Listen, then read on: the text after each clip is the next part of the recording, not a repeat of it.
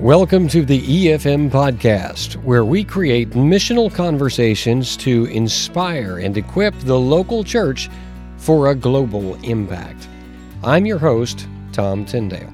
Our goal at E F M is to plant churches and encourage and help national believers carry out the Great Commission in their own cultures and beyond. Jesus' last command was to make disciples on a global scale. As a believer, that should be your first concern, regardless of whether you're a pastor, a plumber, or a policeman. Yet, the issue of discipleship is very intimidating for most followers of Jesus. Today, our topic is called Surprisingly Simple Discipleship. So let's talk about discipleship. Now, the modern idea of discipleship is quite a bit different than what is demonstrated in Scripture. Uh, discipleship today, in a lot of context that you've heard, typically means some kind of organized study material arranged di- by different topics with, uh, you know, a series of blanks to fill in based upon different Scripture references you have to look up. And so the idea is once you find a new believer in church, let's say he comes to faith through a soul-winning endeavor, or maybe he he, he answers uh, an invitation at the altar, uh, then you, you take him through this Bible study. And so it's sort of like a, a treasure hunt uh, where you you have the answers, you have the blanks, and you have the Scripture references to go fill it in. And so by the time he's done with this six or eight or sixteen-week study course, he's going to be well on the road to maturity, stability, and ministry. Now, with that understanding of discipleship, a lot of times uh, local leaders and pastors search for a perfect course uh, that is both interesting and broad enough to cover all of the major ideas that a new believer is supposed to learn. Well, in all reality, very few people actually attempt to get discipled in any way, but uh, fewer still actually complete a program like this. They might start it for a while, but most of them end up petering out. And so this idea of kind of sitting down, going through fill-in-the-blank exercises based on a second-grade level, it's it can be a little awkward. I would say the worst thing about this method of discipleship is that it is incomplete by a long shot. Now, I will say it's better than nothing, and so I want to I, I want to I want to give recognition and thanks that some people are are recognizing. Well, we can't just expect somebody to to come to an altar to pray through and then to make it stick. Uh, we've seen the disastrous effects of that for Uh, generations now. And so it's it's good that some people are trying to do something beyond uh, just hoping that it sticks. So so I do want to encourage uh, what you're starting, but I also want to encourage you to go deeper, because uh, the, the, the fully orbed picture of discipleship isn't based upon uh, a sixteen-week study guide. And, and it's going to be a lot more robust. So we're going to talk about how to make it more robust, but also to help you realize that it doesn't have to be quite as complicated as maybe you might fear.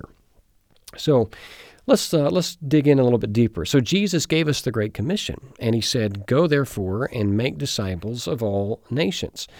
Now, in the, the old translations, that says, "Teach all nations," and the word "teach" there is literally to make disciples. So Jesus is talking as a disciple maker to his disciples that he has been training over the past three years. And he says, what I have done to you, now you do to the rest of the world. So, so get started. Okay, so what did Jesus do? Well, he was a disciple maker. He was a rabbi in the Jewish tradition. And so in that idea, in that context, he lived and he worked and he taught. And so he, I'm pretty confident he didn't have a, a predefined outline or study guide or Bible study program with fill-in-the-blanks to use. Uh, he modeled the life that he wanted his disciples to live. He instructed them the way he wanted them to go, and then he sent them out with various opportunities to follow. And we see that, of course, in passages like Matthew chapter ten, where he even sends them on a mission without him even being there. So he was sending them on to execute their own ministry, then they come back and do a, a, a, a debriefing on it later on. So what does that look like? Well, let me let me break it down this way. When I when I was young, uh, there were two things in life I wanted to do before Jesus came back. One of them was uh, learn how to, uh, to, to to drive and get my license, and the other one was, of course, to get married. Well, okay, so driving came first. So when I learned how to drive, Uh, my dad took a lot of time to explain to me the ins and outs of the car, you know, how you take care of it, how you operate it. And of course, there are the rules of the road.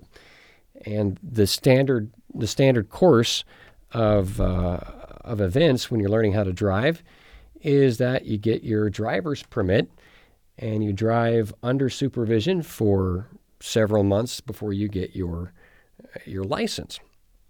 And so even before I got the permit, we had some space on the property, and and Dad would give me the keys, and I get to, to drive the truck back and forth, uh, loading up tools, bringing it up to the house, all sorts of fun stuff. And I got used to how the vehicle felt, learning how to negotiate with turns and, and tight spaces. And so the time comes, you get your permit.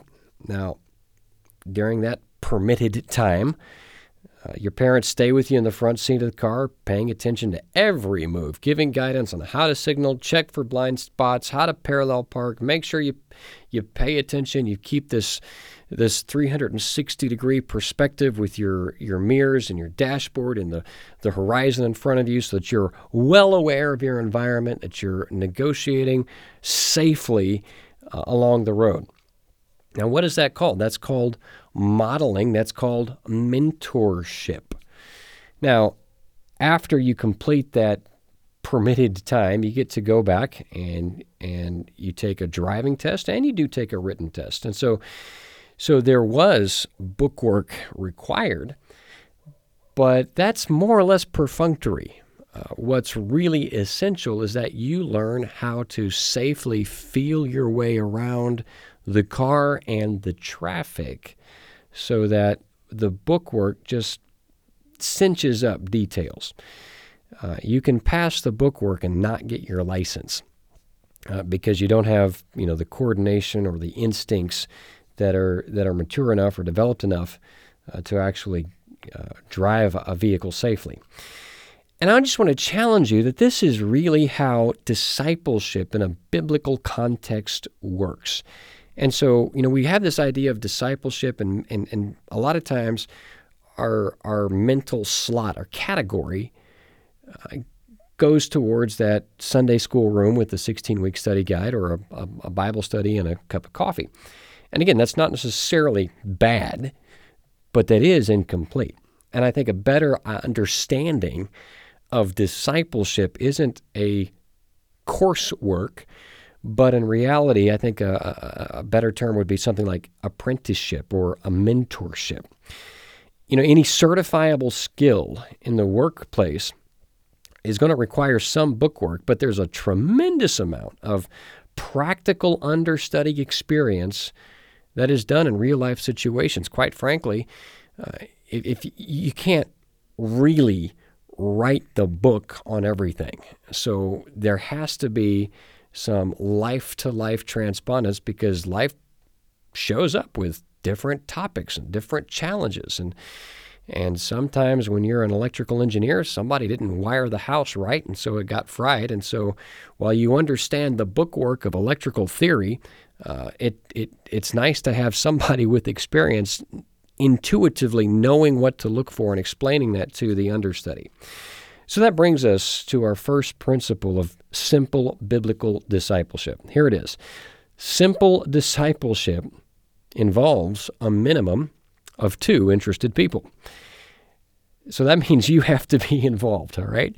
Uh, this is not just a, a series of information that you give to somebody. This is a life-to-life transference. And so We can call this uh, a mentor-mentee relationship, uh, but the idea here is that the mentee, he's humble, he's hungry, he's ready to learn, he's going to be submissive to guidance and correction, and the mentor, he's experienced and he's patient and he's able to predict some of the pitfalls that the mentee is likely to encounter.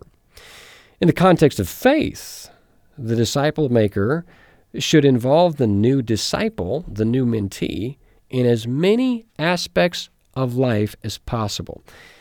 And and I would challenge you to say that if the only time that the mentor and the mentee get to interact is in a church service, a small group service, a Bible study, a Sunday school class, listen up. Failure is predictable, if not absolutely inevitable. Uh, there has to be a whole life transference there.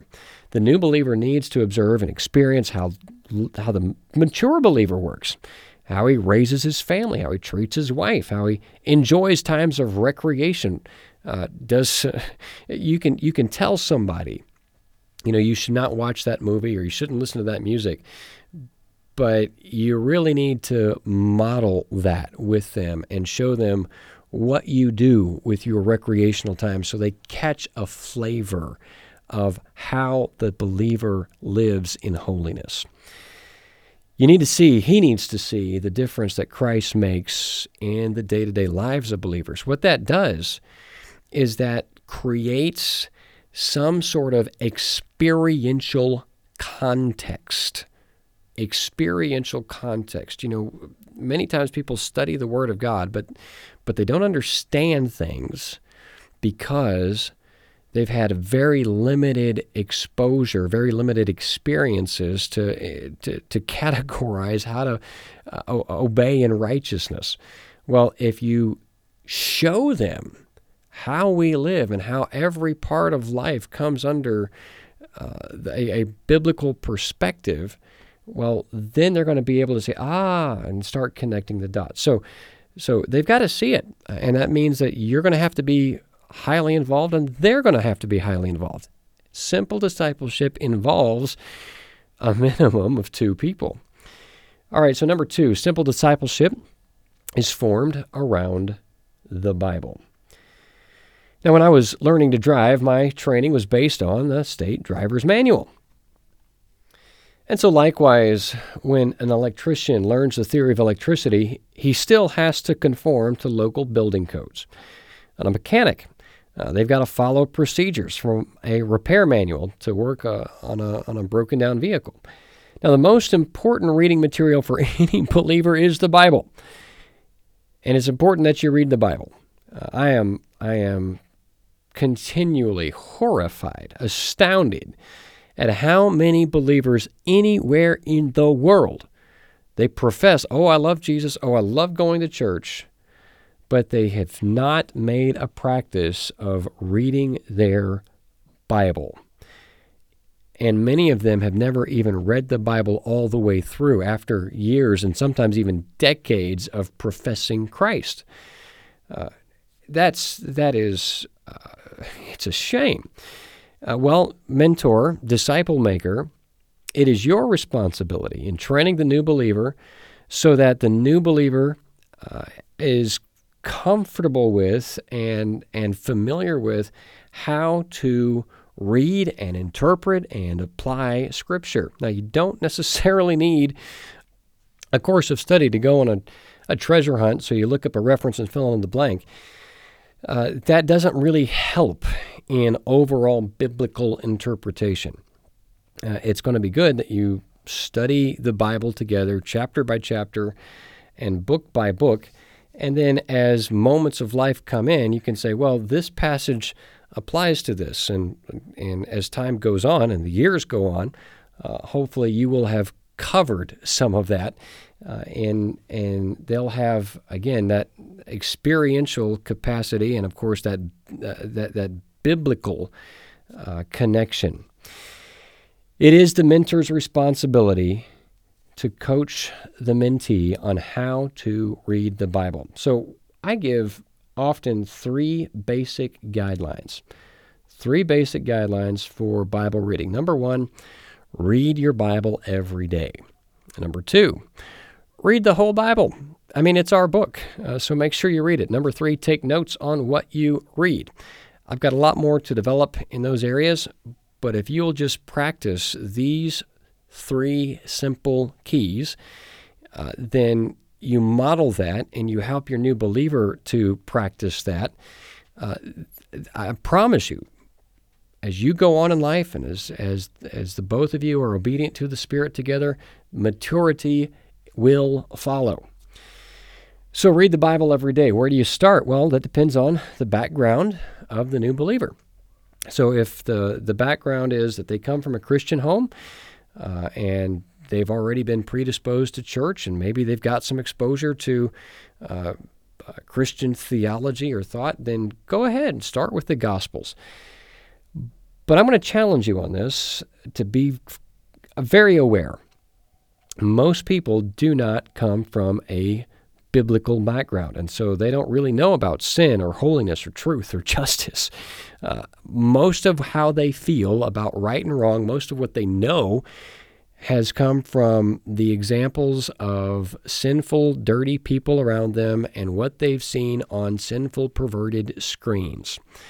And so they have no context for understanding the righteousness of God and the holiness and the character of truth. So what do you need to do? If you start in the middle of the book, uh, it's it's not going to have the impact. You know, Jesus came in the New Testament uh, after he had uh, spent about four thousand years setting up a context in the Old Testament. Okay, so, so what I want to challenge you to do is to start where God started. Now, of course, everybody should read the whole Bible. Uh, and, and, and if people are already familiar, they're already coming from a, a sympathetic background, you can start in the New Testament. But for those of you in cross-cultural context and those of you in postmodern contexts in the States, well, don't assume that they know about Moses. Don't assume that they know about uh, Elijah. Uh, it's, it's astounding to me uh, how many people have no idea of that, and they should. So I would challenge you to think about going from start uh, to finish. And as you guys are reading your Bibles together, take notes, living life together, you're going to have plenty of situations and scenarios to discuss, and then you're going to be able to show how the Bible really does make sense in everyday situations. So, surprisingly simple discipleship. Oh, by the way, in case you haven't figured it out yet, simple, it doesn't mean easy. It just means that we're trying to make it understandable. Uh, we're going to make it doable.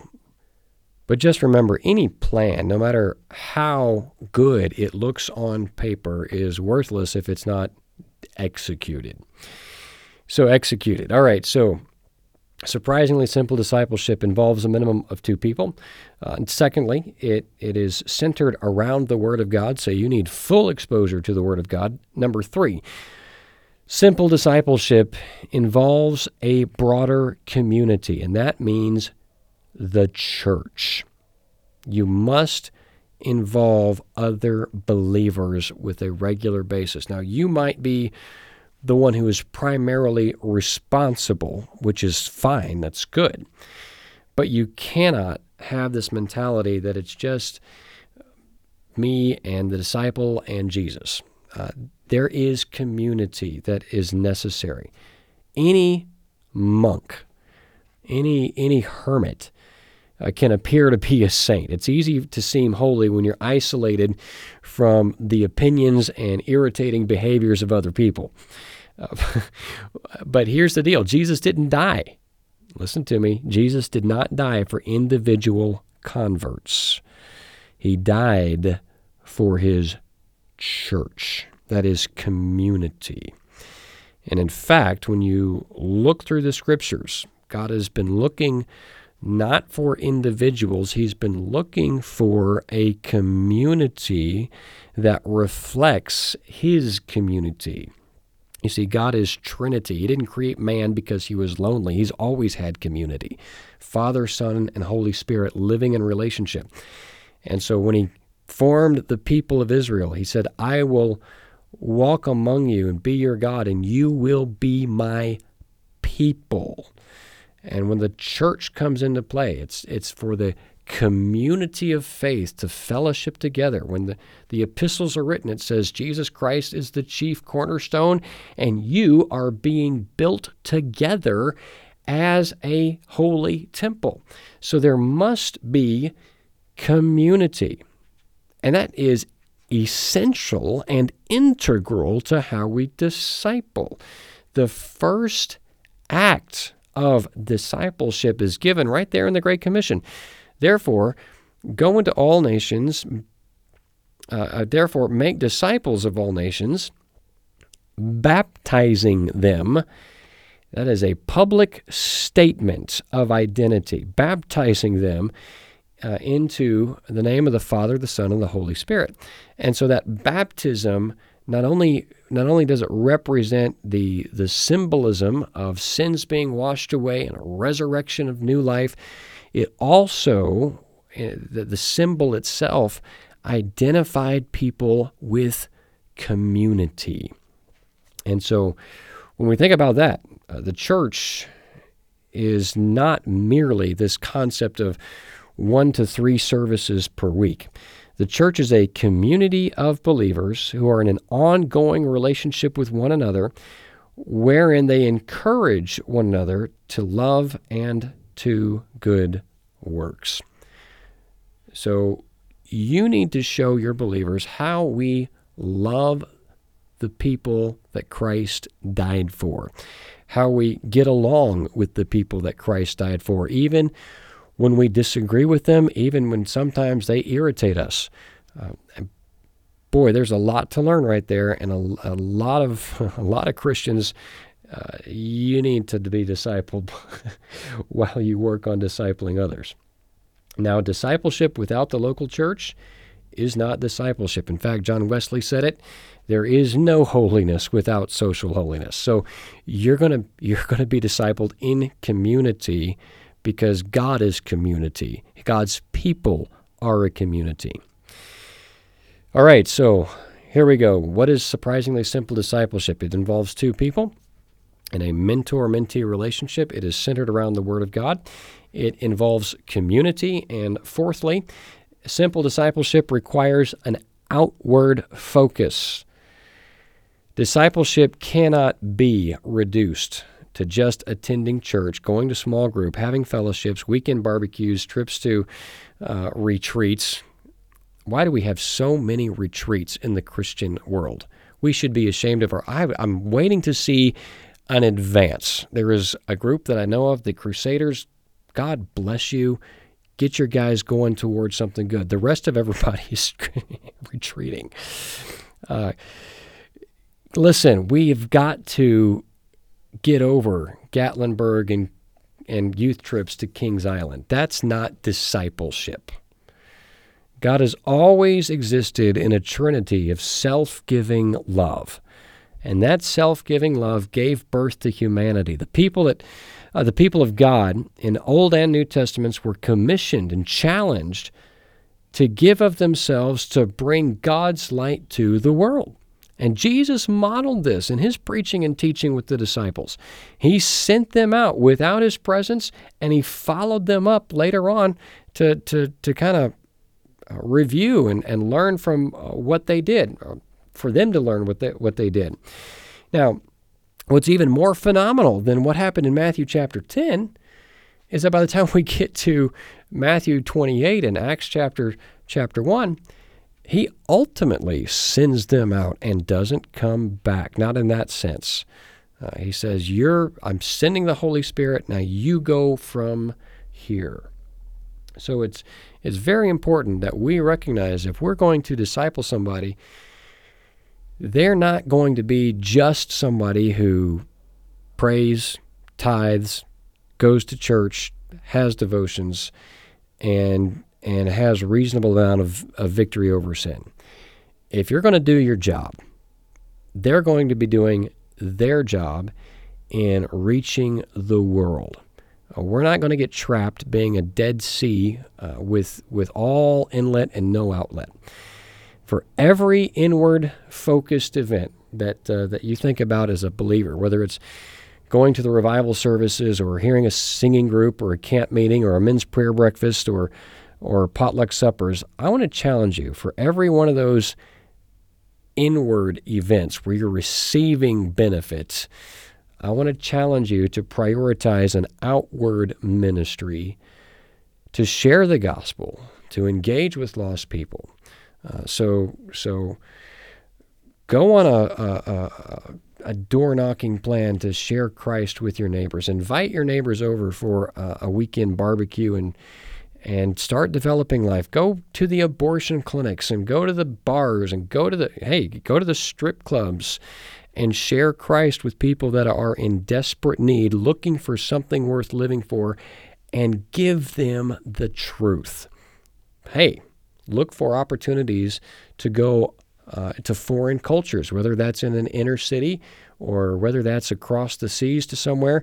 Look for ways to share Christ and to make him known globally. Make ministry a normal, regular, and expected part of your life.